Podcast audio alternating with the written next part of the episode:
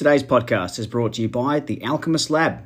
The Alchemist Lab offer pharmacy formulated products with over 50 years of combined experience in the business. All of their products are pharmacist formulated and manufactured in their South Australian laboratory.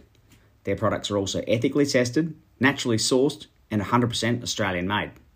Make sure you go to www.thealchemistlab.net.au to check out their wide variety of products, including magnesium creams, oils, bath salts, skin ointments, and much more.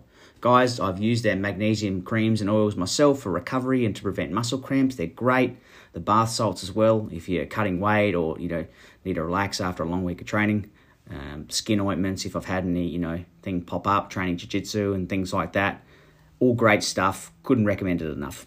Uh, so make sure you check out their Instagram page by going to the handle in my bio and shoot them a DM if you have any questions. Today's podcast is also brought to you by Hand Me Down Heat. You guys all remember how awesome the 1990s and early 2000s fashion was? Well, now we're lucky enough to be able to get our hands on that very same style today. The guys from Hand Me Down Heat are Adelaide based and offer a massive variety of vintage shirts, jackets, jumpers, hats, and more. With regular stock coming in almost daily, the lads are almost guaranteed to have something that takes your fancy. So make sure you head over to their Instagram page at H A N D M E D O W N dot heat to check out their regular auctions, collection walkthroughs, and more. I recently just went through it myself, guys. I had a great time. They've got an awesome collection of gear. So make sure you hit up the page. I'll leave the link in my bio and give them a follow. We're going to start this episode a little bit different, Alan Hartley. We're going to get right to the hard hitting questions. Though? Straight away. Yeah. Being the happiest man in South Australian martial arts, heavy is the head that wears the crown. Is this what sort of burden is this for you to carry? To be the happy man. The happiest, not just not just happy Alan Hartley, the happiest man in South Australian martial arts. What sort of pressure does this put on you? What, when you're having a bad day, do you like? I want to be grumpy Alan Hartley today. I just want to be like, leave me the fuck alone, Alan Hartley. Have you wrestled Lockie Warren? I have. And have you ever asked him a question like, hey, when you're in this position, what do you do? And he answered with, you, you just finish the submission? yeah, that kind of shit. It's the opposite. There's no burden here. Like when people like when you're having a bad day, I'm just happy. it's the opposite. You just be happy, Tommy.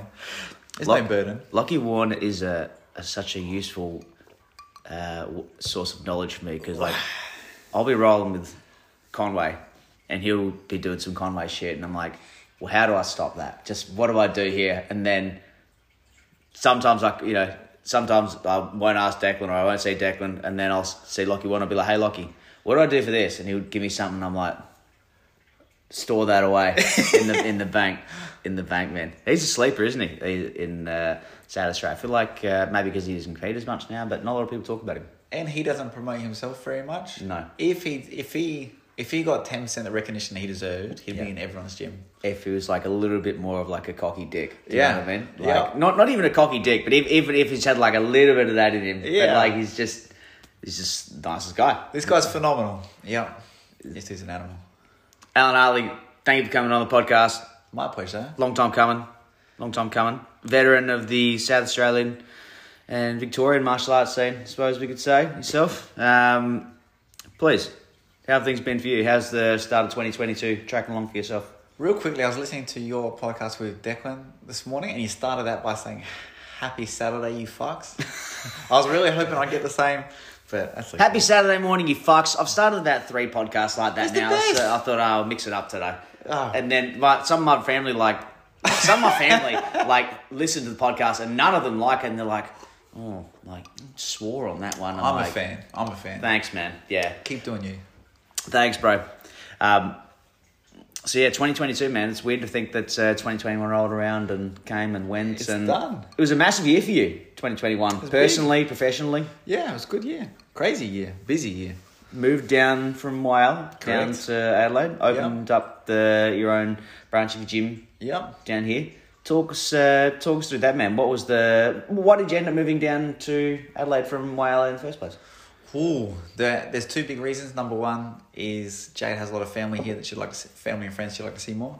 Um, so that was handy. But also, I get a chance to expand the gym and the people. So there's a lot of people in Whyalla that are ready to coach and take over. Um, they can't do that while I'm there, obviously. So the moment that I step out, they get to step up, and that that happened like almost immediately. Like the gym's doing better now that I'm gone, which is which is sad, but I'm I'm happy, but I'm I'm really really sad.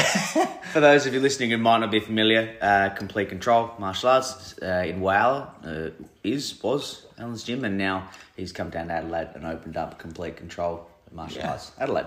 Um, how long was the Complete Control open up in Whyalla before you came down here? Since 2011, Since 2011. Yeah, okay. yeah. And so 10, 10 years on the dot, pretty much. wow. Yeah. And that you, you was it you that started and founded and opened up the That's whole bit? right. Yeah, so I took over a karate gym and just grew into what it is today.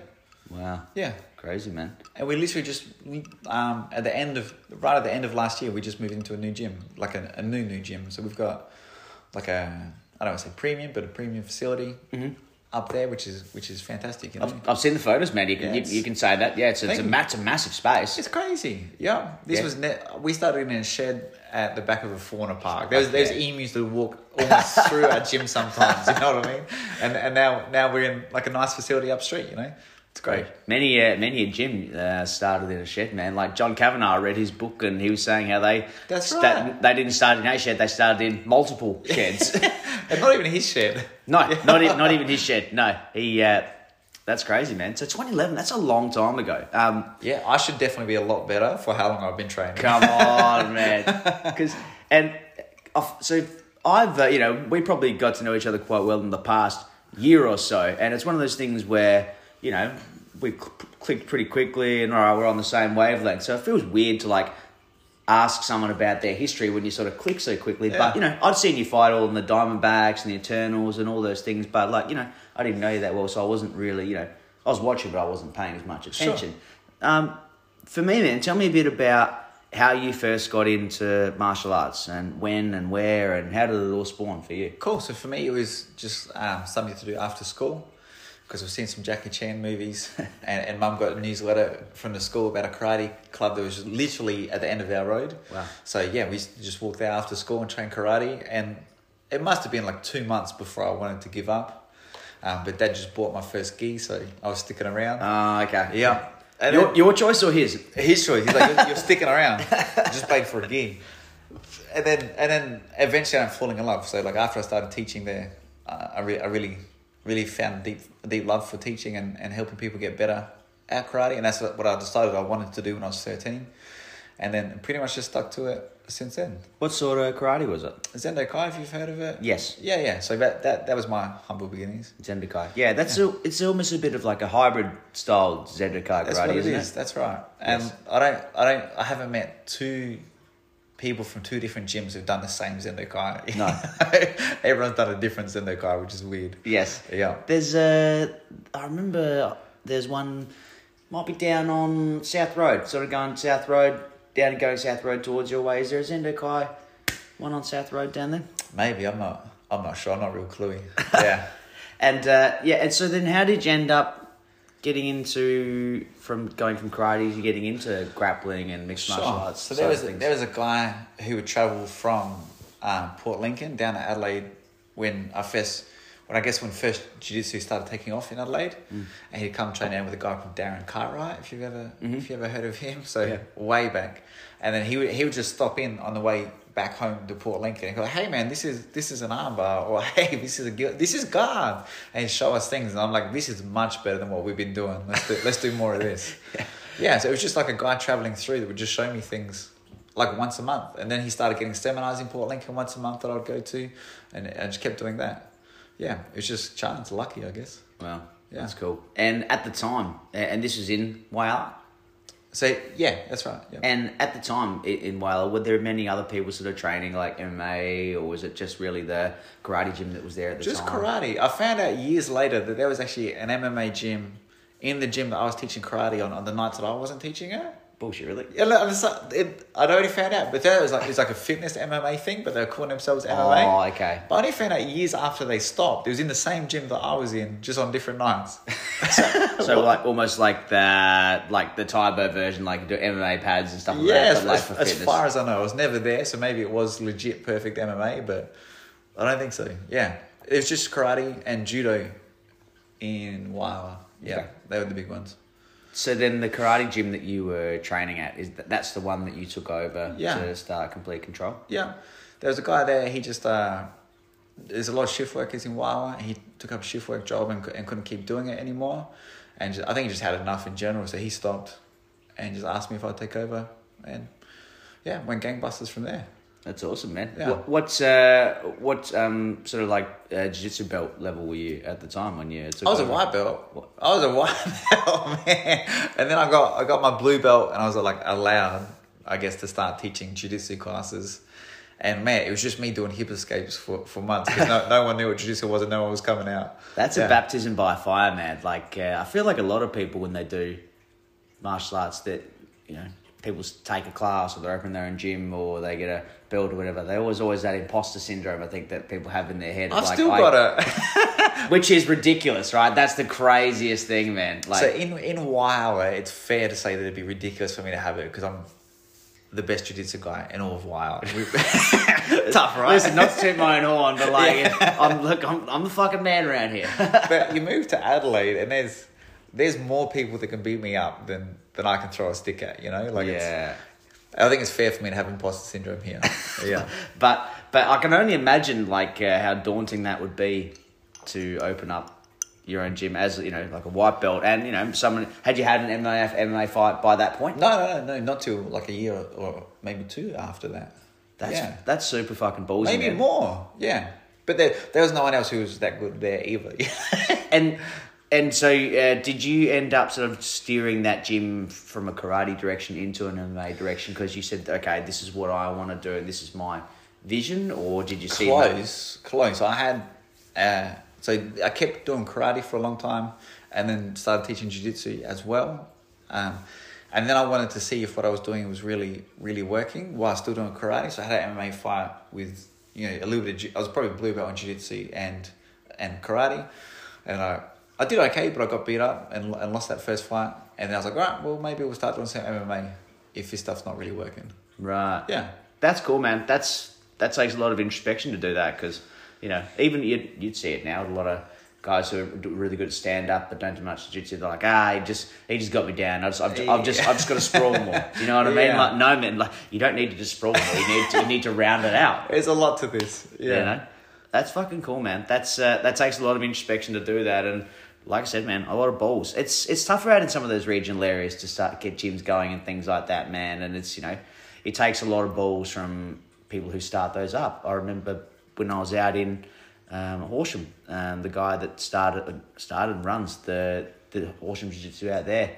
He um, he trained actually under under your coach John Will. Yeah. Um, and a guy called Trent Rice, I think the Yeah. Yeah. Ooh, Trent Rice is strong. Bro, he looks like he's a fucking big dude. He's, got a Kesa Gatame that would kill most people. I fucking shuddered to think. Yeah. I shuddered to think that. And uh, he moved down from Geelong back to Horsham, and he said to Trent, he goes, "Oh, he's, you know."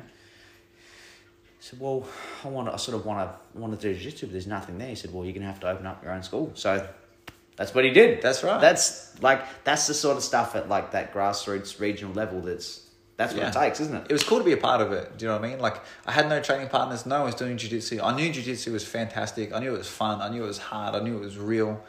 And I wanted more people to train with, and I wanted more people to do it. Mm. You know what I mean? And it's like there's, I could, I could wait for infinite years for someone else to open it up, or we could just get it started today. Fuck yeah, man. Yeah, I started wrestling with my friends.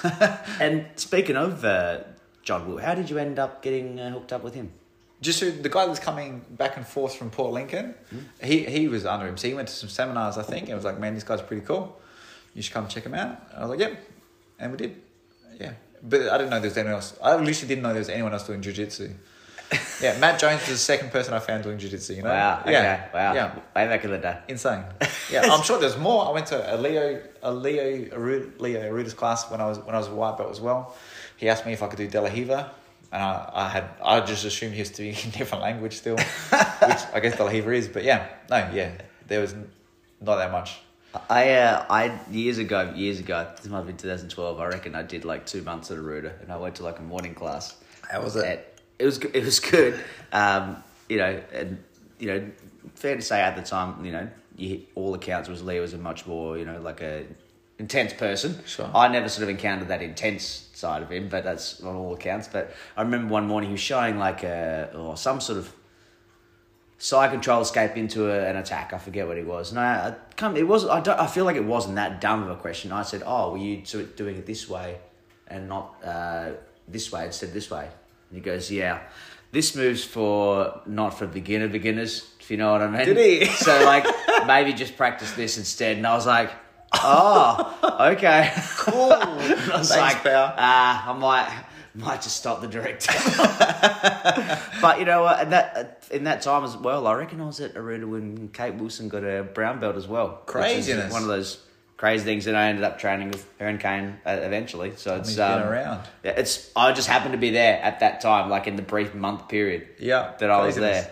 Um, and even Declan wouldn't remember this, but I reckon I did like a no gi class with him when he was like juvenile blue, and he Really? beat, the fuck out Oh of me. man, it's embarrassing. Yeah, it's fuck that that fucking started young, but Yeah.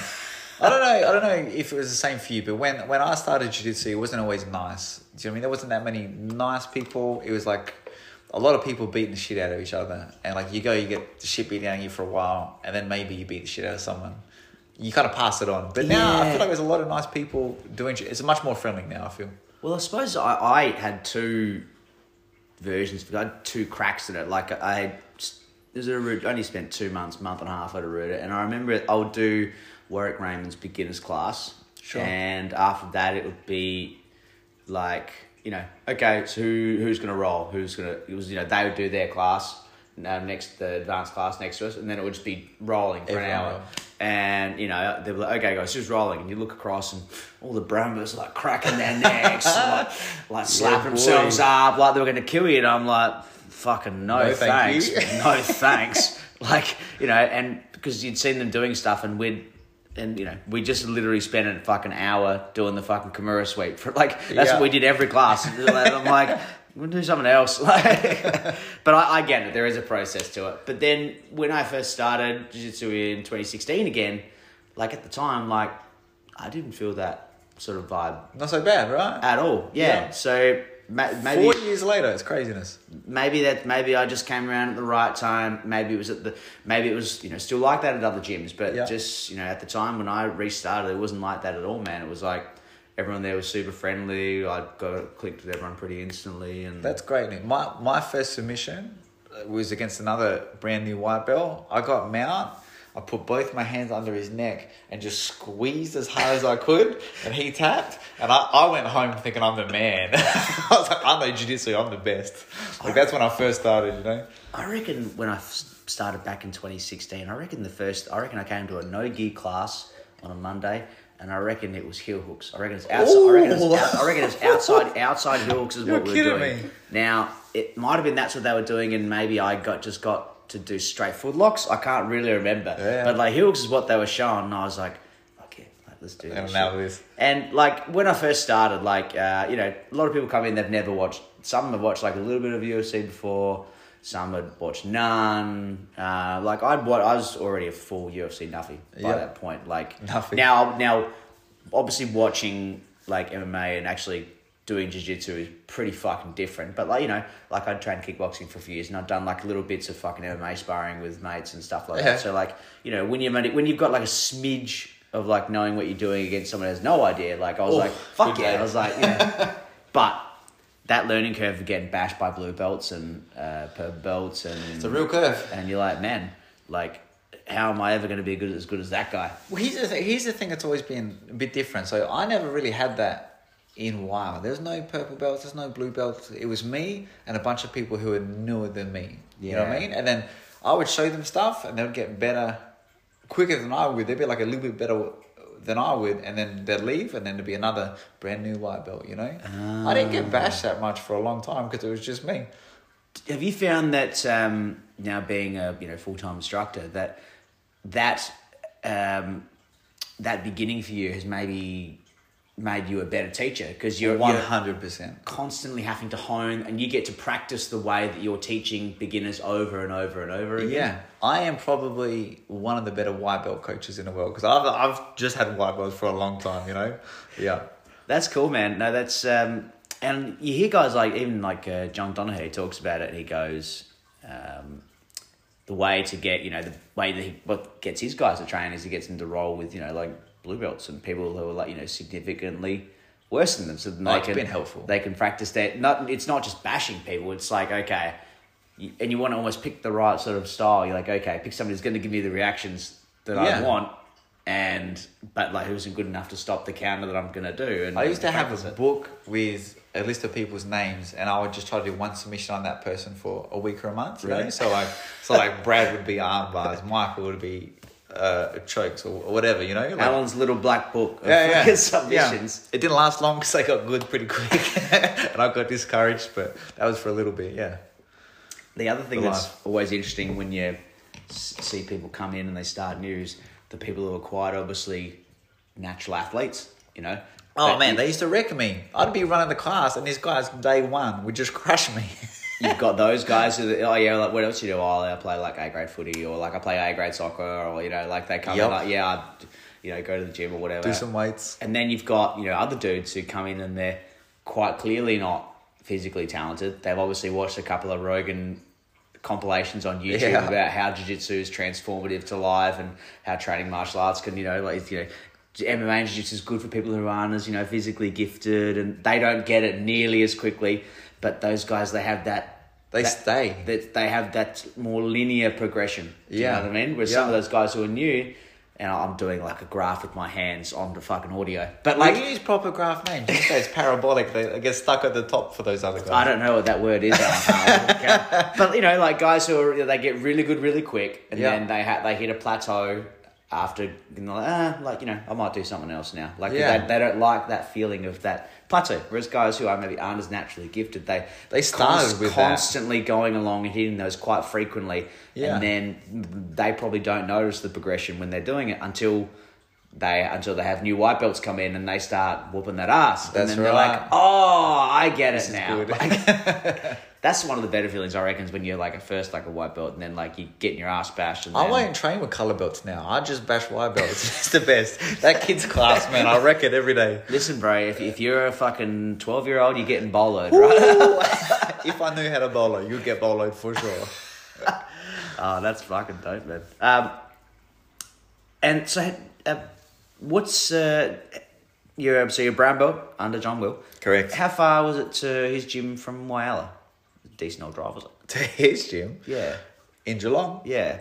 Yeah, so it's a like a day and a bit trip. It's a day and a bit. Okay, I was trying I, to. think, I think it's like thirteen hours if I if I remember. And so, how often would you get down there? Do you think Uh, like two or three times a year. two or three times? a year? Yeah, but he would come over two or three times a year for seminars. Mm-hmm. So, you, like, it used to be my favorite trip. I'd go to, he'd do a seminar in Port Lincoln on Friday night, Mm-hmm. and then he would fly across to Adelaide and do seminars on Saturday, and then fly back Saturday night. So, I would drive to Port Lincoln, do the seminar, drive home, sleep for two hours, drive to Adelaide, do the seminars in the morning, and then sleep and drive back. So it was it was the best. It was like I was just thinking about jiu-jitsu, driving, jiu-jitsu, driving. It was just jiu-jitsu, you know? That was that was cool. He's uh, he's an interesting dude, man. I was listening to a podcast the other day. He was on that that Sonny Brown breakdown. Yeah, yeah. Podcast. is a fucking great podcast. But he's a he's almost he's a bit of a no nonsense dude. Do you know what I mean? He uh yeah, that's a good way to He's, describe he's a no nonsense dude. Yeah. He doesn't you know. He's, it's just like a typical country Aussie dude. You know the way Yeah. he fucking the way that he talks and the way that he looks at things. He's just straight up and down. Black's black, white's white. I'm obviously biased, but he's the man. Yeah. he's dude, man. Like he's, he's he's an OG for a reason. Not not just an OG of Australian Jiu Jitsu, but an OG of Jiu Jitsu. I remember a seminar, a seminar, my very first seminar with him, he was teaching ankle picks as well as like a side control escape. Yeah. I've done double legs with him. I've done, like, he does like good fundamental solid wrestling with, with that wrestling attitude of like just grind through them as well as like real technical. Put your left hip here, put your right hip here, move this. Like, it's, it's a good mix, you know what I mean? And like, he's a savage. That's for sure. Yeah, Yeah. And uh, it's it's interesting to he's seems very when I was listening to him talk, he seems like very open to like you know because some maybe instructors have been around a long time to hear about some of them being more closed minded and things like that. But he's almost like cool. Look, if you can show me that you're doing something that it works, sweet. But if it doesn't work, like nah, Yeah, I'm good, man. I think he said it to me, and I, I say it all the time. Like, if it works, I can't argue. You know, if a white belt comes in with the stupidest thing, but he catches me with it, who am I to argue? You know, clearly it just worked. Yeah, Um, Lockie Como told a funny story, but he was teaching a technique at the new gym the other night, and he's telling a story about how this when he was teaching in India, there was a, and he told this story to the whole class. He won't mind me saying this, We'll see. but uh, it was, and he, a student came in and he's like, "Oh, coach, I've got this submission. Like it, it can't, it works. Like it's, and basically you're in full guard, Is this a death, the scorpion death grip? Yes, you like ex- almost TP your legs in the air and you wrap around their body with your arms like under your own legs, and then like he's like, no man, like that's that's not going to work. Like that's that's never going to work. Like you, you might hit, you won't hit anyone good with that. He's like, here in front of the whole class, here, try it on me, and then he does it on him, and then he's like, immediately the face of knowing that he fucked up. He's like, oh fuck, do I do I let my ribs break? for, for pride or do I tap? And he then he says he just said, man, that's and that's when I learned. You know, it's instead of saying like that's why I learned never to judge technique. He's like, and that's why I learned never to let anyone demonstrate anything on me in front of the class. Uh, you know James Zachariah, obviously. Oh, I do, yeah. My Yeah. neck, my neck knows him very well. Everyone's neck. So that guy, he brought the Scorpion Death Grip to Whyalla because he used to work in Whyalla, like week on, week off, or two on, one off, or whatever it was. I was wondering what the connection was between Yes, he used to work up there, and he brought it up. And then there's a guy at my gym whose name is Bish, and he's just like six foot tall, lanky, but pretty strong. And he submits everyone with the Scorpion Death Grip. Oh, it's terrible. It's terrifying. It's That guy in India changed all of our lives. the worst part about that technique is when the submissions let go. That's what It when, gets when- worse. when they let go and your organs expand back out. You're like, oh, what sort of pain is this? man? terrible. That's fucking crazy, man. Um, speaking of James, that's one thing that you have done in the new gym down in Adelaide is you've um, done like a lot of outsourcing and you've gone out of your way to bring a lot of guys in. That's um, like because there's a lot of times there's two mindsets, right? Some and there's no wrong way of doing it. Some guys like, well, like I want to have you know control of the curriculum. I want to know exactly what's being taught so I can sort of keep it consistent. And there's nothing wrong with that. Or there's the school of okay, like I'm gonna get guys who are fucking experts in certain fields and I'm gonna bring them in and I'm gonna oversee it, but I'm gonna bring guys in to a teach the students and so that I can learn from them as well, which is the route that you've gone. Yeah. Tell me a bit about that and like um, why you thought it was important when opening gym to sort of start bringing in like a lot of outside influences as well. it, my hero and everyone's Miles Simpson was doing it, and I just copied Mm. him. Um, the other thing is, so um, I'm okay for sure, but there's there's people who are better at specific things that I am. So like I'm I'm, I'm okay in the gi, but like I've had blue belts and, and purple belts do like some gi stuff. And I'm like, I don't I don't really know where that is, and I can shut it down because just because I'm a little bit better than them, but they're doing stuff that I clearly have no idea about. And it would be ridiculous for me not to encourage that. So someone like Lockie Warren, who is obviously very good in the gi, he can mm. show that stuff and, and, and help their progression. So anything I can do to to make my guys better, and then they'll get better than me at that stuff, and then they can show me, then I'll get better at it. You know what I mean? Like it's almost a selfish reason, just so I can get better. If I get these guys in who are better than me, they'll then I'll get better. You know? Yeah, yeah. I I, I am still as much like I know that I obviously lead the gym, but I'm still as much student in my gym as these guys. You know, like yeah, it's mm-hmm. real handy having these guys that can make me better as well. Yeah, Yeah. for sure, man. And that's that does show your humility a lot as well. And it's well known that you're probably a little bit too humble and a little bit too self-deprecating of your skills as like a, a martial artist and a coach and things like that. But that does, you know, go to show the, your humility as well. You're like, okay, well, I'm not done learning just because I've got Yeah. my gym now doesn't mean that I'm done. You hear and you hear people talk about that a lot. Maybe when someone gets a black belt or something like that, they're like, uh, sure. you know, okay, well, like I'm, I'm here. That's what I'm doing. I'm done now. Which maybe in years gone by was more common than what it is now. Yeah, it's it's helpful to be like this. I think. Mm-hmm. Yeah, it it makes everyone better. Why would you not do that? Yeah. Why would you not? And we've seen you take um, a bit more of a a route now into the submission grappling scene as well, man. Like Oh, with the M16 Opens and things like that. Is that something you've been enjoying, man? So, of, um, going that direction more than you know, particularly the last few where, years where there haven't been as many MMA fights on and things like that. Like, is that something that you've been enjoying? I enjoy getting punched in the face less. Yeah, anything that helps with that is, is, is real handy. Yeah, no, it's been real cool. It's uh, because the stakes are so low, and like I said, there's been more shows recently. I get to compete with not my, my heroes because I'm not at that level yet, but I get to compete with my heroes. You know what I mean? Like my match with Sean D'Ambrosio was it was mind blowing for me that I got to share the mat with him on a competitive scene. I, I understand that I'd be allowed to train with him, but just to like be allowed to compete with him, it's like I'm not in Sean's division. Why are they letting me in you, here? and you won that match. The- You, you, you forget that you won that match. Like it's which is you know it's you're talking sure. about like you're talking about like you got your ass whooped, but I'm like dude, like you won that match. But this is, but I don't get to have a fight with Rodolfo Marquez or Raja Shippen or these guys who are clearly Yeah. much better than me. You know what I mean? Yeah. But like like Pablo, I had a match with Pablo. Pablo's clearly evidence much better than me. But I, they'll let me compete against him. You know, I get to do that. I get Listen, to compete bro. against guys better. We we should if we cut the video off after that first back take. This is what I've with. done in my memory. That's when the match ended. If we was- just, just, just like, just lose the rest of the footage.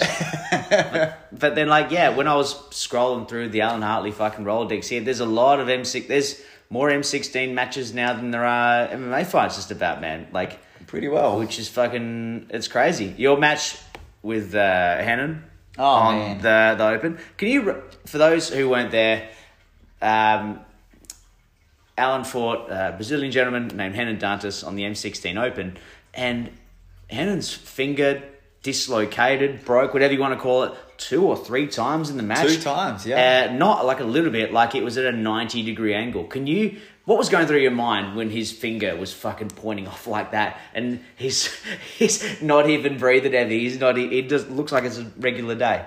Two two things happened. Number one, I was like, I need to make sure this guy stays calm. He looks like he's in shock. He must be. he's not pulling any faces. He's not moving. I need to I need to make sure this guy stays calm so we don't have an accident. I start talking to him, and he just like kind of shrugs at me like. This is no problem. Like I'll break the rest of them and still kill you. I was like, man, this guy is a savage. And then number two, I was like, I hope they don't stop this match. And then I, if, if I win by broken finger, this this would suck. Let's. I'm gonna try and find this man because this is fucking wild. If you look up Alan Hartley, oh my god, Alan Hartley versus Henan Dantas on YouTube. What the fuck, man? His fucking finger. It's at right angles, bro. Look at the people in the background. the face is like, what the fuck, man? I don't really know what to do about that. Yeah, it's hilarious. he just fucking popped that sucker back in and let's fucking go. And that happened the second time as well, somewhere along here. And you know what? This is, uh, I reckon he'd just come off that big win. He was crushing it. He Right. was crushing the scene. He uh, he beat Anthony Pugliese, didn't he, in his previous match? Yep. That's Big, that, big that was a, hugs, and he was um, destroying over in Perth. that was a real tight match from what I remember. It was a real tight match. Yeah. Is you yelling out for tape. No one had tape at a jiu-jitsu comp. How weird is that? Um, yeah, he had that tight match with Pugs, and then it was almost like a back take from close guard that like cinched it up. Yeah, right he had a devastatingly tough-looking guard. He was the man. right. Make no, make no doubt about it. Henan is a savage. He's very good, man, and that's. Uh, I remember looking at this match and like, man. And I I, thought, I, I, was, I thought was, this was another one where I was like, because I was still a purple belt and he was a brown belt. He was um, undefeated the previous year in competition. So I, I don't know anyone who's undefeated for a year. uh, Definitely Declan, I guess. I don't know anyone who's undefeated for a year and then and then he went up a belt and I think he had like a one or two comps and and still undefeated. I was like, man, this is this is insane that they can let me fight this guy. This is bad for me. but you know what, as well, like I'd uh, I'd talked to Nick about this, and I can't remember if it was before this or after this that Nick Hughes. Yes, uh, I was on the. He, he just quickly asked me about the Batphone podcast. Might, I reckon he was after this, and he's like, he was we were talking about that match, and I'm like, man, and I didn't, I didn't, I, at the time, I was like, I hope Alan doesn't get like offended by this because I didn't know any other way to describe it. Some, if someone's like, someone said to me like, describe Alan Hartley's game, like his jiu-jitsu game. I was like, go. I don't know, I don't know if I could, I couldn't like put it down in one word. All I could just tell you is that he just fucking well, it, it, it does. It's always different, but he wins. He wins more often than he loses. Do you know what I mean? like what- it's if, if it's very flowy and he wins, like uh, and that there was no different. Do you know what I mean? Do you know what I mean? Like uh, it's it's it's not. It seems wanky to say like no way is way. That's such a Bruce Lee thing. But, But like, this is this is the thing with just training with white belts for a long time. Like you, you really and teaching so many different white belts, like small ones, big ones, men, women. Like you have to learn all these different things to make them all good in their own Mm. way. Like J- James is so good at guillotine, and this this started here, you know. And I instead of telling him that he needs to do other things, like you encourage guillotine because it's clearly working, you know. And this is the same with everyone. I have to get good at all the ways my students need to get good. he's um started to round. I don't know if you've rolled with him recently, but he's really started to round out some of his bottom game with like. I've watched shoulder- him pull off triangles. Yeah. Um, his shoulder crunch now, like his shoulder crunch when I'm trying to like float past from the straight hamstring side. Yeah. He's like, nah, man, like I'm gonna clamp that shoulder down and I'm gonna sweep you. You got nowhere. Yeah. Um, and a- any time now, like I'm, he's on bottom and I'd like try to get past his legs. I'm like, okay, just put your head up as high as you can. I'm like, no, bro, I'm I'm loose passing today. Yep.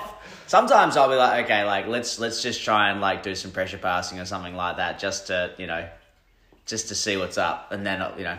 His frames, and then if you get past the frames, you get guillotined. It's- That's the best. That's, insane. Yes, that's the, the other thing that is almost probably underestimated about his game is his guard retention. Like it's it's the way he gets his knees to his elbows and keeps them there, and sort of can like not. no- It's not like a full invert, but he can almost like do that while you're like up near his head. He's surprisingly unflexible for some of the things he can do. Real quick, he's actually a really interesting person. You should have him on. Yeah, he's so, always such a nice guy, man. Always, um, he's very knowledgeable about stand Do you know? up. Yeah, I was about to say. Do you know he's an excellent striker? Like, Yes. If we had a boxing fight, he would murder me. Murder. Yeah, he's. Uh, Yeah. I've. I remember I was chatting with um, Libby, uh, Michael Lindbergh Yeah, one yeah. time, um, and you know, Libby's someone that you know I respect his opinion a lot about sound and things like that. He said, "Man, you need to talk to my man, my friend James." Yeah. I said, "Oh, okay, cool." Here we go. Fucking Alan Hartley just submitting and with a powerful toe hold. Brazilians don't tap to toe holds, Alan Hartley. What the fuck is going on with that toe hold grip? I was pretty sure he wasn't going to be able to walk. Like that was that was literally breaking in my hands. I mean that. Let's we can go back and have a look. But you guys were rolling around in this toe, like entanglement. It was a toe hold shootout. I, I, I went. I had one first, and I was like, he's probably going to escape. And then he tried to toe hold me. I was like, oh, he's stuck. And then he tapped. He was a nice guy. He was nice as. Very Us. nice. Yeah. Us, us, us, us. What do you say? A lot. Lots of usses. Um, yeah. No. Going back to James, I remember. Olivia said, "Yeah, mate, just talking to my friend James. Um, you know, knows a lot about stand up, and I'm fucking love what love watching stand up. I don't you know kickbox anymore or anything, but um, you know, I'm a fucking massive stand up nerd. And anytime now we're around and talk about fucking Thai fights and those He sort of knows, things, yeah. he, he fucking knows, man. He's yeah, it, very good. I've, I've never I've never seen him. I've never seen any footage of him or sparring or fighting or anything like that. I know he's had like heaps of few fights and things. Like I've just never. I think like five seen boxing him. fights. Yeah. Yeah. Yeah. You know, he's a savage. I've seen a couple of uh, photos of you two sparring. There's one of him like some photo of that him like loading up his fucking left hook that looks like he's fucking loaded up from his fucking his grandma's house. It's like, like fucking he's like about to turn in this hook and I'm like, oh, he's fucking loaded. it must have missed, otherwise I wouldn't be here today. This man hit so hard. Um, now you've got another M16 Open fight coming up at the end of the month, don't you? January 30th against Will Kolarov. Will Kolarov. It's pretty exciting. It'll be a good fight, man. He's um, it'll be a great fight. Two guys who just go out there, don't fuck around, don't aren't like ah super concerned about like you know the Yeah. point side of things. He's here to play. Yeah, Yeah, it's good. His um one thing he's really shone at, I suppose, and all you know maybe he's always good at it, but I didn't see it. But Leg um, locks? his his leg locks, yeah. Right, where He- did that come from? He was meant to be a wrestler and they just started leg locking everyone, heel hooking everyone. Yeah, like he Yeah. was. That's um, I don't want to say quintessential, but you know the style you see a lot of times out of the East Side Rollers guys. They're very like good with the the front headlock defense and offense. Very good uh, wrestler passing, Yeah. back taking, those sort of things. Normally the jiu-jitsu that translates well to MMA. Yes. Yeah. Yeah. Um, Also, because he was a very, very good and very promising, and I don't know if he's going to have an MMA fight again. I need to talk to him, Yeah. but you know he's, you know, very good MMA fighter, very Yeah. good kickboxer as well. Very, pretty fucking good at everything. yeah. Is it Mark O'Callaghan? Yeah. His coach? Yes. Yeah, there's credit to him. Like for he's exact same thing we are talking about before. He's a coach who can develop multiple different styles, you know? Yeah. And make people good at them. Yeah, Yeah, it's it's phenomenal how good the guys from there are. for sure, man, for sure. And uh, I was especially impressed at that when he had his match with uh, Jesse Lawton at that four man What's up? four man thing. What's up? Um, I suppose you know because Jesse's quite well, quite well known for his leg locks as Yeah. well. And you know you you look at that match and you would say, okay, well like no no one got submitted, but you would say that Will got the better of those Yeah, Will leg can play lock ball. exchanges Yeah. for sure, bro. And Did then you have a match with Jesse, or was it just Jesse? I remember the commentator. I let, I let's cut, let's cut, let's cut this out. Oh, No, man. I remember listening to that on the Batphone podcast. I was like, Tommy's there as well. Come on, guys. Uh, yeah, now listen, um, yeah. There were two people involved in that match, but if you just listen to that episode from that day, you, you wouldn't know it. Yeah, it was a good match. I remember watching it. It was a good match. But It's uh, that- man, he's listen. I've I've got no problem with saying that if you're going to look at who's a he's, he's a better jiu-jitsu guy, guy than me, and could I maybe beat him on if I had a good day? Sure. Sure. But I've got no problem saying that he's probably a bit further ahead in his skill development than me at this stage, for sure. Any advice? Against, Tommy Hayes is a against, good analysis, against so him yeah. or against Will? Against Will Koloff, yeah. Against Will. Yeah. Man, I, I first of all, I'm not going to be offering you any sort of advice on this podcast. I heard you dec- you cornered Declan at that DFC thing, and he won that. so give me some help, Tommy Hayes. Yeah, that's uh, that's right. If he well, if, if he grabs a leg lock, I'm, Just shout, I'm, I'm. I'm just going to yell that he doesn't have it. That's listen, man, and and I, I, I've been doing jiu-jitsu for five minutes, you know. no, I that's one of the scary things now is that uh, might have been one of the last uh, comps. I think was refing. He's like, "Oh, like, would you mind doing a little bit of like coaching?" And I'm like, I don't know. Like, what am I going to yell out? Like, like that's when I, if, if I would go, me and Declan would go like do nationals or stay, uh, you know, Asian Open or Pan Pacs or whatever, and maybe it's just me and him and a couple of the others, and you have to like, he's fighting, and like, you got the classic advice. Four minutes left. yes, uh, Breathe. play your game, play your play your game, just like. Do the okay, thing. Declan. There's nine minutes and fifty-five seconds left. Doing good. nine minutes fifty now. you know, but with, with him, you don't have to fucking yell anything out. He always fucking wins. He's the man. Um, no, I, that's a it's a stat card. This M16 one that's coming up, man. With the, this black belt super four man thing with Ash Williams and Skinner and Yeah. um, Rod Costa. Is Rod Rod Costa still in there? I believe he is. Is he? Um, I reckon. savage. Yeah, and Guys uh, like that who are still competing MMA and still crushing MMA and competing jiu-jitsu, what what savages? Yeah, Savages. Oh, back and forth, man. They're just fucking doing the thing. Oh, cool. I'm gonna Do both. that. Yeah, for sure, man. What's I imagine it'd be. You see it a lot more now, don't you? Like uh, particularly even like at the UFC level. You saw that Fury grappling thing that was on Fight Exactly. Pass the other day. We had. Now, granted, they said, okay, we're taking away the heel hooks for the, the UFC athletes. Which, listen, man, uh, which is probably, in my opinion, came after Cub Swanson when he did his Oh, ACL. yeah, I remember that. And Sure. that uh, was a quintet. I don't think it was quintet, but it was a quintet style Yeah. tournament. Uh, kinetic. I reckon it was kinetic. Who did that to him? I don't know if anyone. I don't know if anyone did it to him or if he. Oh, he half did it himself. I remember. did like, he like leg and- backstep or did he like turn the wrong way? No, someone was like on it and he had it straight and thinking they kind of like fell into it. Yeah. But I don't remember who was. Pl- Listen to me. If you're if you're wrestling Cub Swanson and you have a fully locked on heel hook, you let go. It's Cub Swanson. Let Yeah. that guy go. Right. He earned it. He's the man, bro. He was uh, calling for a fight the other day. He said, uh, he said, "You're our favourite. Let's fight for like the honorary WEC belt." Did he? yeah. what a gangster. Those guys, man, they were fucking. They were gangsters back before people knew what the 145 weight class was, man. I didn't know. I don't. I'm not much of a MMA or jiu-jitsu nerd, but um, Jose Aldo's double knee.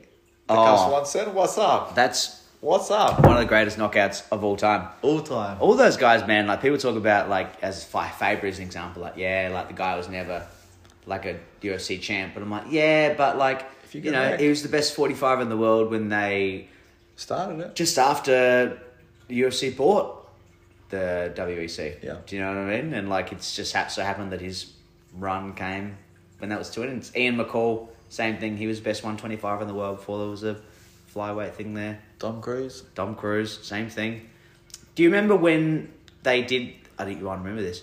They did a like a some sort of flyweight mini tournament thing when they first brought the weight class in, and they matched Ian McCall up with Mighty Mouse. And in the last round, uh, Ian McCall had like he was had mounted back control on Mighty Mouse. He had like literally like double hooks, flattened out, and was like fucking wailing on him, like in the last round. And they, he could have fucking he, but then he started like yelling at the crowd and shit like that. And I'm like, what are you What? doing? And then for some reason they fucked something up with the scoring, so they had to do like a rematch. But like Ian McCall, hundred percent could put him away. And What then the- and then he, he just didn't. He just, Imagine if that was on your resume that you did put away Mighty Mouse. well, Even at, kicking himself. at that time as well. Do you know what I mean? That's like, uh, selling your Bitcoin when it first started. Like, God damn it! I knew what I should have done. let's yeah, that's like uh, selling your Nintendo sixty four when you're a kid. Then years later, you find out how much they're worth, like a Pokemon card. You know, Exactly. you're like, Mum, do you still have those Pokemon cards? No, we sold them. For ten dollars. see, um, see Logan Paul. He uh, he had his. That they reckon he paid two point three million dollars for a fake Pokemon card. Oh no! So he's Oh, literally no. he's, he's literally flying out to see this uh, the people who certified its authenticity. Oh really? He's like someone said it's fake, and he's like, "Nah, I'm literally gonna fly out to see the people who certified it as authentic." Could to you like- imagine if it was fake? To speak oh man. I was never much into Pokemon cards. I was more of a like a, a Yu-Gi-Oh card man. Oh, So- Yu-Gi-Oh, bro!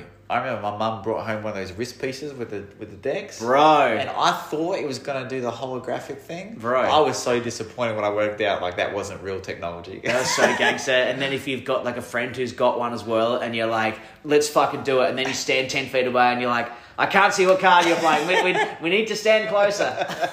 it was the worst but the best. I tried to teach my grandma to play Yu-Gi-Oh. Like I, I liked, I liked playing it so much. That I was like, all right. I was like, I and you know, I was like, okay, I need to play, but like, I've got no play. I'm like, all right, Granny, you can have this deck. I could imagine a shit talk as well. Like you and me, grandma, what's up? And I, but no, it was no shit talk. So I had to be like, I was like, no, no, no, that's a trap card. You can't. You have to play that one face down. So, God, God bless her. The things that fucking, uh, the things that They do for parents and grandparents do for their kids, man. They're the best. They're the best. Speaking of um, parenthood now, um, your young one, how old is how old is she now? Just over one. Yeah, she's like uh, 12, 13 months. Wow. Yeah. And I don't know um, why people say that. She's one. She's one year old. yeah, Let's not get ahead of it. They're like, yeah, they're like, oh, they're sixty three months old now. when like- do you stop? it's like, no, they're five. Yeah. is one. She's one. People always talk about like uh, fatherhood, motherhood, and well, people but less talk about motherhood changing them, probably more about how fatherhood is probably what you hear more often. How people change them. Is that something that you noticed when you became a dad that you sort of had a different outlook on things, or Not not right away. I didn't notice it at all until I went. Of, of course, like there's diff- the first thing I noticed was there's like less attention for me. You know, like as selfish as it sounds, like less attention from me to myself, less attention from the wife, less attention from. No one really cares about you when you've got a baby in your Yes. hand. A baby thing's way cuter than I'll ever be. You know. Yes. Um, and then and then like, as as like a not podcast talk as it is, like the first time I was ever scared of like dying was like a road trip without Gracie. I was like, man, this this sucks a whole bunch. Like, because I've like I said before, like drive to Port Lincoln and then through the night drive to Adelaide. You know, like it was it was. It, that never crossed my mind that anything bad would happen because I'm just going to go do jiu-jitsu. That's what I'm Yes. thinking about. But then the thought of like not being able to provide for my wife and baby that that's like the first thing. I was like, oh, I'm different now.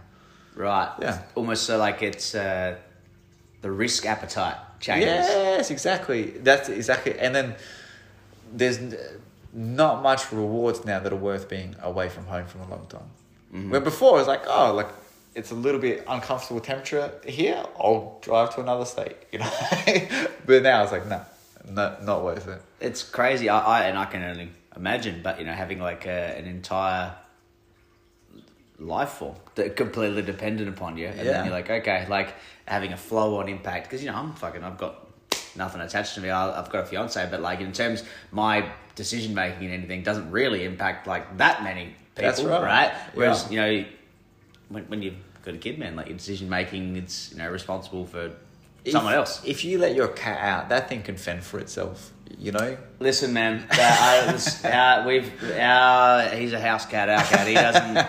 He doesn't. Uh, he, he doesn't even know. He can jump the fence, but he doesn't know how to jump the fence. That's how smart he is, right? But I know what you're saying. They're like, you know, you, you cats. You leave water and you leave food out, and they're fine. Do you Yeah. know what I mean? Yeah. Like, you, if you feel going away, you can get you can get someone else to drop food and water off your cat. You know, like it's. But you know, like kids, man, like ugh, like it's not just like oh, you can't just like ah, we'll just pack up and do this. Or like no, we're gonna pack this. We need to pack this. We need to pack this. And about sums it up. I don't think you're ever ready for it. You're not ever ready for it until it happens, you know? Mm-hmm. Yep. That's crazy, man. It's exciting. Well, man, listen, we've got a couple of listener questions Oh, dope. that have come in for you as well. I'll put the the call out for the listener questions. and I've got some here that have come in for you. So let's pull some of these bad boys up. That's smart how you do that. If he's not already been asked, why is he so happy? So the nickname, Happy Alan Hartley, obviously very self-explanatory. But where, where who first gave you the nickname? Oh, uh, his name's Jimmy White. He was a DFC commentator. And we were trying to work out nicknames, and with all like cliche, stupid things like Lionheart and just like all his names, which would be like cool, you know? Yeah. Cyborg. Exactly. just these cool things, right? It's gonna be the 55th cyborg. And then he literally just called out after the end of a fight. And we're like, right, well, I guess we're going with that. Nice, Yeah. man. And the now, in all seriousness, we joked about it at the start of the podcast, but you know, you are known for just being one of the, you know, you might find a guy who's you know as nice as Alan Hartley, but you won't find anyone who's like nicer than Al Hartley. Like you're, is it you know being like a happy-go-lucky dude? Is this something that is just naturally your way, or is that something uh, that you said, okay, you've made a concerted effort to be like that? both both like naturally it comes pretty easy to me and I try to do things to make sure that it stays that way. Like you talked about us clicking pretty early on, just training together um, on the mats, and then obviously you're not the only person or friend that I have. Like that all happens from from training on the mats. That's where I meet most of my friends, and I get to do that every day. Is my I have a pretty fantastic life. You know, I, I get to hang out with the baby all day. I have naps. I have naps pretty regularly. um, I'm not cutting weight, so I eat like whatever I want at the moment. I get to hang out with my baby. I get to wrestle with my people. My friends pay me good money to wrestle with them. You know what I mean? Like it's a pretty good gig. It'd be weird if I was angry. That's uh, and but you know what? That's it's funny though that and you're listen, you're completely right.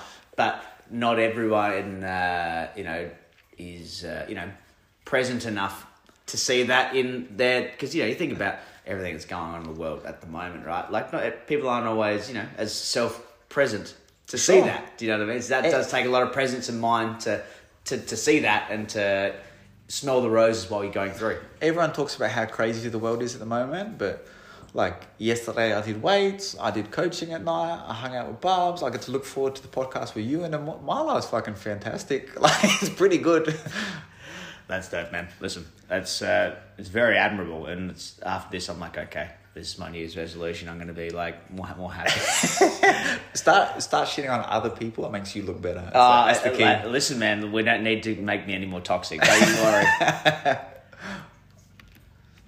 Uh, why did Alan start training martial arts in the first place? We covered this a little bit, but Honestly, I was getting bullied. yeah, There was just his the kid's name was Joe Boy, and honestly, I should have bullied him for a ridiculous name. But that kid used to bully me all the time at school, and I thought karate would fix that. It, You- it definitely did not. were, But were you a smaller dude at school, or were you about one of those guys? Who, No, I was chunky, and I had like a Chunky? I had a mushroom. Yeah, I was I was a fat kid. Wow. I had a mushroom haircut as well, and like I was I was-.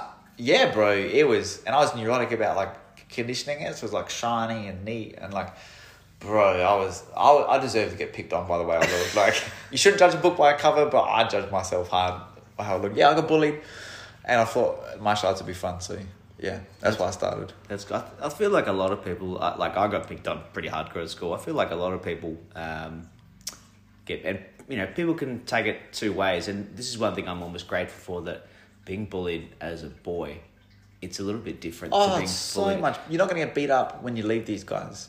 If you're a girl, you're getting beat up online all the time. Oh, and it's it's so much more. Um, it's not out in the open. Do you know what I mean? Like with boys, it's out in the open. Like if you're if you're a chunk, it's like yeah, fat fuck or something like that, Yeah. or it's like yeah, fucking ugly. It's like yeah, fucking ugly, blah blah blah.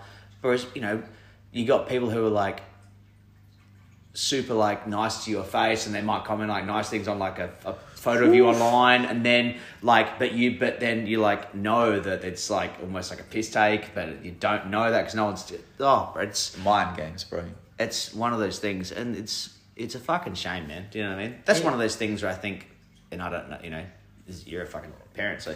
But you know, like when I have kids, man, like that's one thing I want to like is like okay, like not limiting like social media, but like almost like playing down its importance and being like you know making them For sure. live in the real world. you Yeah, know? I'm terrified of that.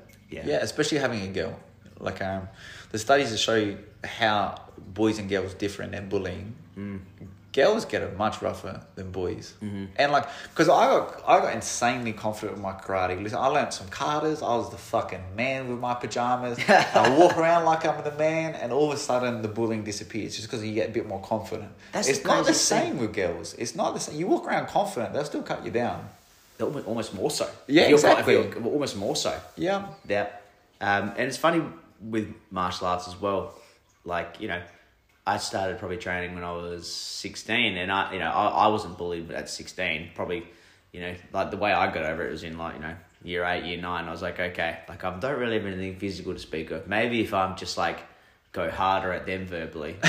Do you know what I mean? sure. Then- and, that was you know, my first line of defense too. yeah, and I'm, Yeah. you know, I'm like, I'm, I'm not, I'm, that's about the only thing I'm good at. Is I'm pretty quick on the tongue. So like, Yeah. that's one of those things where I'm like, okay, if I can go hard at them and be funny, then maybe they'll just, you know, like, And it worked, right? yes, Yeah. yes. Um, but then even people who train martial arts for like for bullying, right? How often do they actually end up using like martial arts to, to beat up the bully? Never. never. Because Yeah. if you if you get that confidence and it's good. It's done. yeah, that's right. And then it's you they don't perceive you as vulnerable Yeah. anymore. It's that. But even training martial arts for me, like I've never punched anyone without uh, a boxing glove on. Without consent. Yes, I've never, I've never been in like some you know brawl, right? But it's you know, but I've never felt like I've had to be just from like you know you train and you just it just gives you a confidence in yourself and uh, which even not even for bullying's sake, just for your own you know your own mental health. Absolutely. You know, that's one of those things. But then I feel like if more people saw that for what it was in terms of training, instead of like, yeah, I'm gonna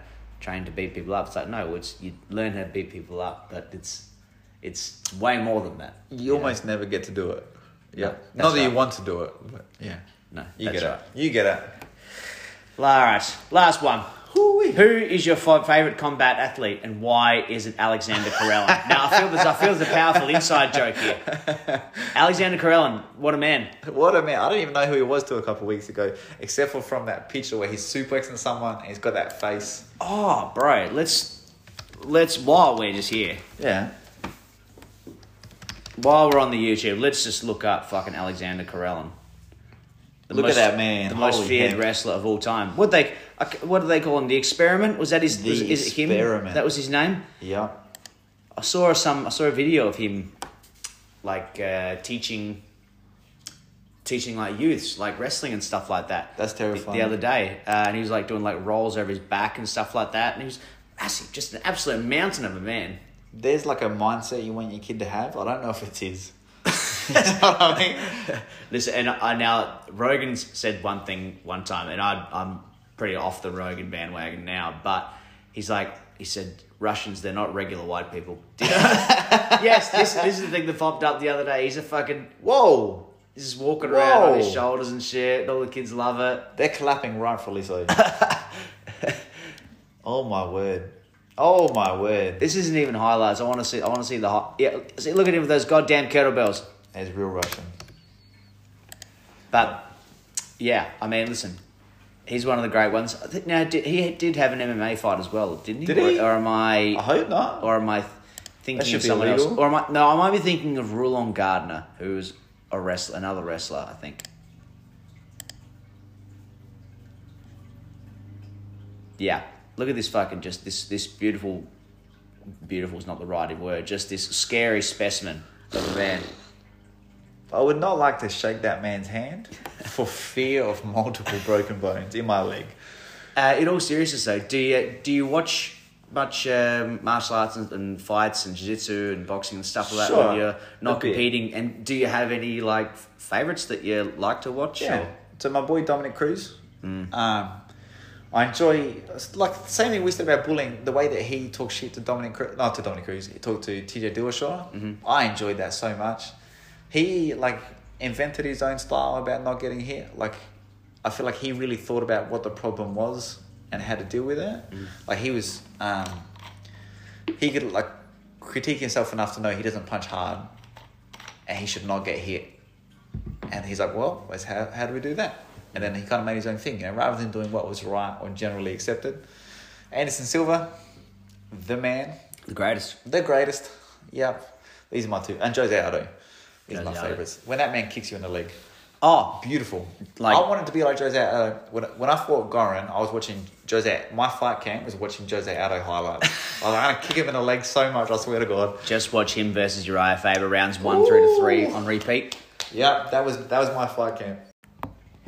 Yeah, it's funny because um, back in the day, obviously you would have fucking seen it. Jose Aldo used to chop people's legs, and then all of a sudden it went to like you know, a couple of times a fight he'd kick the legs, and then all of a sudden he just stopped doing it. So confused when he stopped doing it. I think it might have had something to do with the Chan Sung Jung fight. I don't know. They reckon he broke his foot in that, that fight or something like that. But that seems to be about the time Sure. that he stopped doing it. I reckon. Yeah, right. I don't know. Appa- Apparently, he might have had some injury. I don't know, but I feel like no one's really asked him. Like, has anyone really sat him down, like a reporter, and really said, "Why did you stop Loki?" like, I feel like that just hasn't been asked. That Someone please ask it. that before. If you ever get a chance to interview him, you have to ask that. Yeah, listen, my- if, my- I, if I get a chance, I'll ask him to. my Portuguese is very good. My Portuguese. Always why to stop low kicking. Or Yeah, that's right. Yes, that's when when I was in uh, when I was in Japan with Declan. Like uh, we're at one of the Brazilian bars, and the only Portuguese I know was what I'd heard from Renato Laranja, which is just which is just, swear words. So I would just say that, and they're like, "No, you can't say that." so I, I know better than to speak Portuguese. Smart. Listen to me. I, if I was Jose Aldo, so my fight with with Goran, I, I threw a lot of leg kicks, and I went to sleep on the couch that night, and I got up to go to the toilet during the night and fell over from the immense immense pain from the knees down. Wow, Oh man, I couldn't. I could not walk to the toilet. I crawled to the toilet after that. it's they're one of those things where if you time them wrong, like Oh man, they'll fuck you up, you man. kick a knee or a hip or with your foot instead of your shin. I mean, that's why, like, you look at people in, you know, MMA who throw calf kicks now, which is like the big thing, and like, but you think about though, like, obviously, sure, they can't, they can't drop their knee down to check with their knee, but if they're confident in going shin on shin with you, Yeah. that's gonna fucking take as enough out of you as, as much as it is them, man. Speaking J- Jose Aldo low kicks, have you watched him defend those calf kicks? Have You seen Yes. that Jack Slack video? I'm, I'm a, I'm a Jack Slack Nuffy. Slack. He's the man. Um, yeah, the way that he moves his leg out of the way or like pivots that foot out, fantastic. The way, yeah, it's almost like. Uh, bringing the heel to the opposite knee or to the opposite butt cheek, Yeah, like, yeah. the way it does that. Or, or the way he like he like pivots it out, you know, Yes. and like eats it, but you get it worse than he gets it. Gaethje has a good got a good way of doing it as well. What's Gaethje Um, He he almost like does like a weird like not quite check, but almost like bringing the leg back like you would like the Thai guys sort of slide their leg back, but he almost like brings the heel back as well. It's, Sure. It was a real. I just saw one of those YouTube shorts of it one day, Yeah. and I was like, oh okay, no shit. Like he's a guy as well that's probably one of the big better leg kicks in the sport that almost He, doesn't get. he was killing people. and he throws Body his, punches and leg kicks. he throws his from weird ranges too. Like he throws his like the from clinch? Yes, From back control, he throw it. yes. Yeah. Um, he, Listen, you know you know a lot about MMA and you've done some striking. Have you ever thought about fighting MMA, Tommy? So I had one kickboxing fight Yeah, many, kickboxing fight. many a moon ago. Yes. Tell me about it. Does the Uh, person you fight against still train? I don't Would know. we know him? Who is it? Say it out. His name, his guy, his name was George Hero, and he basically Whoa, what he- a name. He basically looked like uh, Rambo, if, you, if, if, if like like a like a mini me version of Rambo. He was so shredded and he's so jacked. This is fucking twenty thirteen. Um, Oh, my word. And I was training at toe to toe martial arts at the time, and Yeah. I've been training for about a couple of years. But yeah, um, I lost a lost a split decision, which um, everyone in the crowd except the two judges thought I won. But that's Sure. okay. But, but it's one of those things bitter. where I look back now. But at the time, it was one of those things where I was like, ah, blah blah blah, angry about it, blah blah. But I'm like, man, like there was so much that I wasn't good at at the time. You For know, sure. like, and I did probably have designs on fighting MMA, you know, many moons ago. But I had a um, uh, seizure while I was driving a car. Did you? Yeah. Oh, shit, I didn't know that. Yeah, I was driving a car and I had my first ever seizure and got diagnosed with epilepsy. And the neurologist is like, you know, said, just so you know, like, if you want to fight? I think you have to get one of those forms filled out, don't? And he says, well, you know, they're gonna Yeah, ask me, and. I'm gonna have to say like no. Yeah. So that was one of those things at the time was you know Really? pretty you know. But Yeah. listen, man, I'm I've I've got no. I'm very uh, content now with sort of where my skill level is, and look, I was well. I probably thought I was a bit better than what I was at, you know, I hear at, you know, kickboxing and jiu-jitsu and those sort of things. And, you know, it's one of those things where you, you do it and you realize, okay, like I'm, I'm, I'm okay, but like I'm not, I'm not going to be a, a fucking world beater. Sure. Do you know what I mean? Sure. And MMA and kickboxing, that's one of those things. If you're not going to be a world beater, you're going to be okay and beat some guys, but you're going to, the guys who are good, you're going to lose to and get bashed by. Like First that's that's not that. that's not a good spot to be. Do you know what I mean? So like, I'm it's as hard as it is. You know, I, I'm almost happier now that I'm doing jiu-jitsu, and if I'm gonna get you know bashed by good guys, okay, that's probably better that it's you know they maybe choke me and armbar me rather than you know have me and uh, you know bottom side control elbowing the fuck out of me. This is true. This is true, but it's much better being on top, elbowing someone. I can imagine, man. I can imagine. Here we go. Look at your IFAB's leg here, man. The day after that Jose Aldo fight, when he's on gotta be his crutches. That's crazy, bro. Um, speaking of, the, I remember they to, asked Poirier about his fight with um, was it Jim Miller? Might have been Jim Miller, where he was throwing calf kicks and he got all this swelling on his shin, and they actually were gonna cut his shin open to like relieve, so like get some of the, the fluid out there. I've um I've got heavy after a fight, so I did like a real poor weight cut, and then overnight I put on 10, 10 kilos, and the next six days another ten kilos. So in one week I put on 10, 20 kilos. How? Oh man, it was it was you should have seen me. It was disgusting. It was it was bad. I was eating loaves of bread for lunch, you know. anyway, my all everything, my joints, my skin, my body was so so bloated and stretched that my skin hurt. I would have cut my whole body open to relieve the, the pain. Instead, I had to stop eating so much junk food. but I feel Dustin Poirier probably would have felt similar. You know, he would have wanted to cut that open. Poor bastard. Man, that's a guy that's. I felt, I felt bad for him a little bit when he lost to Charles Oliveira, man. Like I felt. Ah, Dustin. I Everyone felt, loves him. I felt good for Oliveira, like uh, you know that he got that win because he's a guy that's been around forever as well. But Yeah. I think now, I'm like, man, like Poirier, it's, it's hard to say that he just. I felt like at the time he was the best lightweight in the world. You know, like That's I felt. everyone thought, right? I felt like he would have beat Chandler. I felt like he would have, you know, beat a lot of those guys. And I get it, like it's he had those two McGregor fights and he cashed out. But I feel like just he had that little hot streak where he could have beat anyone Yeah. in front of him. Do you know what I mean? And His match with Dan Hooker was the one that convinced me that Oh. he's the best. bro, that's uh, Craziness. Craziness. That was a wild fight. championship right there. And you know, Dan Hooker's Dan Hooker's no fucking slouch, and he took everything that Dan Hooker threw at him in that second round, bro. Exactly. Exactly. And came back. And then just kept getting better as the rounds went on. Oh, bro, he- Champion. And you know, fucking Dan Hooker's medal as well. Like you know, and listen, I love was Dan so Hooker. that Chandler fight. I would- Chandler. I hate him now. I would like to see Dan Hooker in less of those fights. Do you know what I mean? Again. I would like to see Dan Hooker in less fights like that. Do you know what I Oh, mean? Like please. that, like that. His fight against uh, Nasrat, where he sort of used his takedowns and things like that. You know, I'm like, okay, like that's good. Like you're un- you're obviously acknowledging now that you need to take a different route. Brad Riddell. Ooh, I Brad- love Brad Riddell. I sparred with Brad Riddell. Have you? Nicest guy I've sparred with. And to see how many hard matches in a row this poor bastard's got in the UFC. Oh my word. his fight with Fiziev recently. Oh my god. That's I feel like it was pretty pretty good fight until Very. that hook kick, you know? Like That's- oh my word. That's almost as like as, as close to like a, a legit Thai fight as you'll see like in MMA Yeah. in terms of like the tactics and the body kicks and those sort of things and Yeah. you know and obviously they were former. I don't know if uh, was it Riddell that ended up giving up the Tiger Muay Thai coaching job to and then Fiziev took it over. Uh, Yeah, I so think that was the way. That happened like similar time I was at Tiger. Like Okay. Fiziev was there, like teaching us a, of the like Wednesday morning kickboxing class or something. Mm-hmm. Yeah, it was cool as. Yeah. So and obviously they'd sparred a lot and trained a lot. Yeah, exactly. recently, so they obviously knew each other's games very well. But it was, and sometimes you'll see that, and it'll be like a boring fight, and they sort of won't go as hard. And But that was a good fight. great fight, Great So, fight. brutal a lot of knockout, respect, but great fight. brutal knockout, Yeah. man.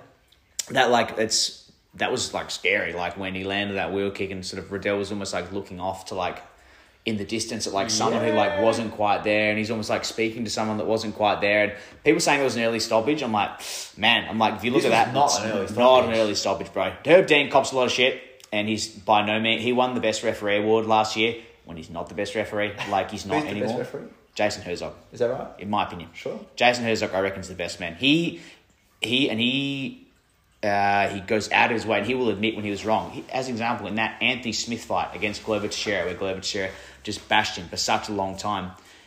After the fight, he posted and he said, "Yes, I made an error in this fight. Like, He should have I'm, it earlier. I'm gonna, I'm, yes." He said, "I'm Oh, gonna, sure. I'm gonna try and be better. Like, I'm Yeah. gonna endeavor to be better from this." How many times have you heard a referee say that? I've, I've never heard a ref say that.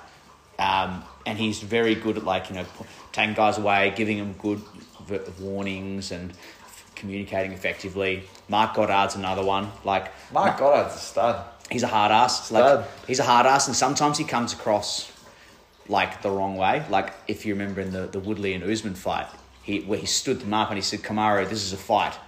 Like You can't tell Kamaru how to fight. I'm like, I'm like, okay, like, okay, mm, it's like it's kind of tough to, to say that, but you know, he- he's a hard ass and he comes across wrong sometimes. I think he's another very good, um, another great ref. But and listen, I I can't think Luke Thomas, who's a, a journalist. He found a study they were looking at uh, baseball officiators and refs and things like that, and they were saying it wasn't the refs who had been around for twenty plus years that were the best refs. The it guys, was, though. it was the refs that had been there for like you know, ten in that ten year so range. It wasn't the brand newbies. It wasn't the ones that had been around forever. It's the ones who had been there for like in that sort of ten year Sure. range, which, was interesting to see. So Do you want to hear some crazy shit? Hmm. So, I obviously coach MMA fighters Hmm. at fight shows. There was a fight show, and there was some new refs. And I won't say what show, so and what refs, but I asked this ref, I'm like, hey, professionals are allowed to do heel hooks, right? And like, I'm not asking from a point of like yes or no. I'm asking like I'm trying to tell him that it's allowed. You know what I mean? But in a nice humble way. He's like, uh, I'm not sure. Let me check. And I'm, I'm like, oh no. And then he's like, you're allowed to do a heel hook, but you're not allowed to twist the leg. what? I, I, I, I, said, I, I beg your What? pardon? I'm like, no, no, no. A heel hook is where you twist the leg. And he says, I know. But you're allowed to heel hook. You're allowed to, and then he's like, you're allowed to twist of the leg, but you can't do a twister. And I was like, what's happening? What? I'm losing my mind. Like, I don't understand. Wait, you can twist the leg, but you can't do a twi- you- twister. That's a different position, my man. What are you on about, my friend? Oh my god. and God. he's like, yeah, no, you can you can definitely do heel hooks as long as you don't like grab the foot and twist it. I'm like, do you know what a heel hook is? And he's like, yeah, I've been heel hooked the other day. I'm like, cle- clearly not. And then my fighter wins by heel hook, and I'm like, I hope he doesn't lose. Like- oh shit! Yeah, insane, insane. There's um, this is not spoken about. Everyone just assumes if you fight, everyone else at the fight show knows what they're doing. This is not the case. This is not the case. This is a slightly different story, but it's similar. I, this is uh, Knees of Fury. Um, I was cornering a guy that I'd helped get ready for a fight, and um, I saw on the, you know, I think he'd had three fights, two fights, something like that, and he'd just prepared for a mod Thai fight. Sure. Um, and he's fighting a guy that had fought MMA professional previously with elbows and things like that. And on the run sheet, it said full Thai rules. Oof. And I was like, This is not what it is. that's interesting. So I was like, I said to the head coach, I was like, you know, I was, I was like, uh, you keep warming up over there. And I grabbed the head coach. I was like, you know, it's, it's just full Thai rules. And the other guys fought with elbows. Yeah. You haven't trained with elbows. I'm like, I'm like, do you want to go sort this out? I'm like, because I don't feel comfortable sending someone out like to Surprise. fight. exactly, man. Like it's listen. I get it. It's, you've- it'd be horrible to prepare for a fight and then say no. Like, but elbows, they're not something to fuck around. Different with, game. If you if you're not if you especially if you're preparing for especially not to have elbows. Yes. Yep. And the other guy's preparing to elbow you. It's a rough day. It, and I've never had anything training or fight with elbows, but it's not the actual elbow strike that does it. It's the seeing your own blood that apparently is what fucks most people up. I've been, I've been. Uh, my first fight was against Jack Jenkins. He had mount, and it was from like from the heavens, elbow to the top of my head, and this was there was no blood. It was still pretty bad. So- it was the elbow that did it. Now, when you started fighting, it was just straight to pro. Yeah, that's right. Yeah. Do you think that's a better way they do it now, where they have like uh, amateur systems and things like that, where they can come through and do it that way? This was not so. It wasn't like a conscious or a systematic thing where there was only pro fights around. Like I, I'm not that much of a veteran. I was. I literally just like messaged a guy. Yeah. Hey, can I have a fight? And he said, Yeah, come on over. We'll pay you. And then I got there and he's like, By the way, it's a pro fight. Right. Yeah, it it wasn't like um, I, I applied for amateurs and they said no, or if I applied for pros, or No. I just like literally messaged a guy called George, like text him. I was like, "Hey, can I can I have a fight?" And he's like, "Yeah, sure, come on over." If you had to do it, uh, like a, if you had to do it all over again, would you do it the same way? Would you sort of opt to go the amateur The route? exact same. Exact yeah, this same. was pretty. It worked out pretty fun, pretty good. Yeah. Yeah, I'd do it again. For sure, man. Oh, this Yeah. fucking worked out fucking great. Worked out great. yeah. Man, listen, I've had you on. Last question before I not let you get out here, before we fucking go into the, the dojo, my garage, and get some fucking rounds in. But 2022 and beyond, what does the what's the future look like for you in your mind? Uh, so most people know I'm not doing MMA anymore. Mm-hmm. Yeah, I have what's called post concussion syndrome. So I got like I got um, just like moving around with a guy last night, kind of shadow boxing. He accidentally jabbed me in the end of a range. He wasn't trying to hit me hard, just like accidentally. And then like say this morning's rough. Like my hands are a bit funny, my Mm. arms a bit funny. So no more combat like that. Um, compete more. We got big plans for the gym, so we've got like new mats coming now. We've got heavy bag in. We've got like a squat rack on order. We got like stuff for the gym, which we wanna we really want to build up. Um, something where I'm really excited about because there's no you know how because you fought Muay Thai? Muay Thai, kickboxing, Yeah. Muay Thai. Muay Thai. Sure. You know how there's inter clubs for Muay Thai, Mhm. but it's not that for MMA. We're gonna do an MMA inter club. That is awesome, and that Yeah. that is something that I think is missing from Yeah, so MMA I'm pretty ranks. sure Mars is planning to do an amateur MMA show. Mm-hmm. And then one step below that will be hopefully our interclub shows and get people ready for that, you know? Fantastic, man. Yeah. Fantastic. So giving opportunities like that, building the gym, um, it's going gangbusters, so we plan to try and build that as well. Um, for me, I guess more some more jiu-jitsu. Uh, I'm sure I know I'm missing something because I forget lots, but just keep doing what I'm doing. It's working out pretty well, you know. Man, that's awesome. And that plan to do those sort of like uh, interclub things for MMA, that is something I reckon. I, I, I've talked with Nick Hughes about this. I said, man, like that's that's more more grassroots stuff like that to you know for when guys go out there, even if they have a fight on like Dimeback, it's an amateur fight. Yeah. Right, like that's still lights. There's still people there. You know that they still walk out the same as the pro There do. be something before that. Yes, Exactly. hundred percent, bro. DFC is fucking amazing in its. I've fought on some dogs breakfast shows, Mm. and DFC's quality is just great, which is fantastic for us pros. Like it's what we want. But if, you, if, this is your first time fighting, like you're saying, this is scary. You know, like it's there's a lot. There's It's your lot first there. time fighting. You're building yourself up. You know, you're fucking. You're on your Instagram posting fucking lines, only shit on your gram, and you're, you're you know you're listening to Jocko Willink while you you're go. running and shit, and you're hyping yourself up for it to be this fucking crazy thing. When in reality, you should have had a you should couple of interclub Yeah. things, man, where you've like you know you've had that experience where the actual the cage experience is foreign enough. Don't Yeah. let don't let that in uh, conjunction with the walkouts and everything else, Exactly. and people having bought tickets to see you and things like that. Don't let that, those both those things be together. Let have just one foreign experience at a time. You, You wanna you wanna have an amateur fight on a show where the ring girl is someone you wouldn't date. You know what I mean? That's where you want to start. That's where you want to start. Yeah.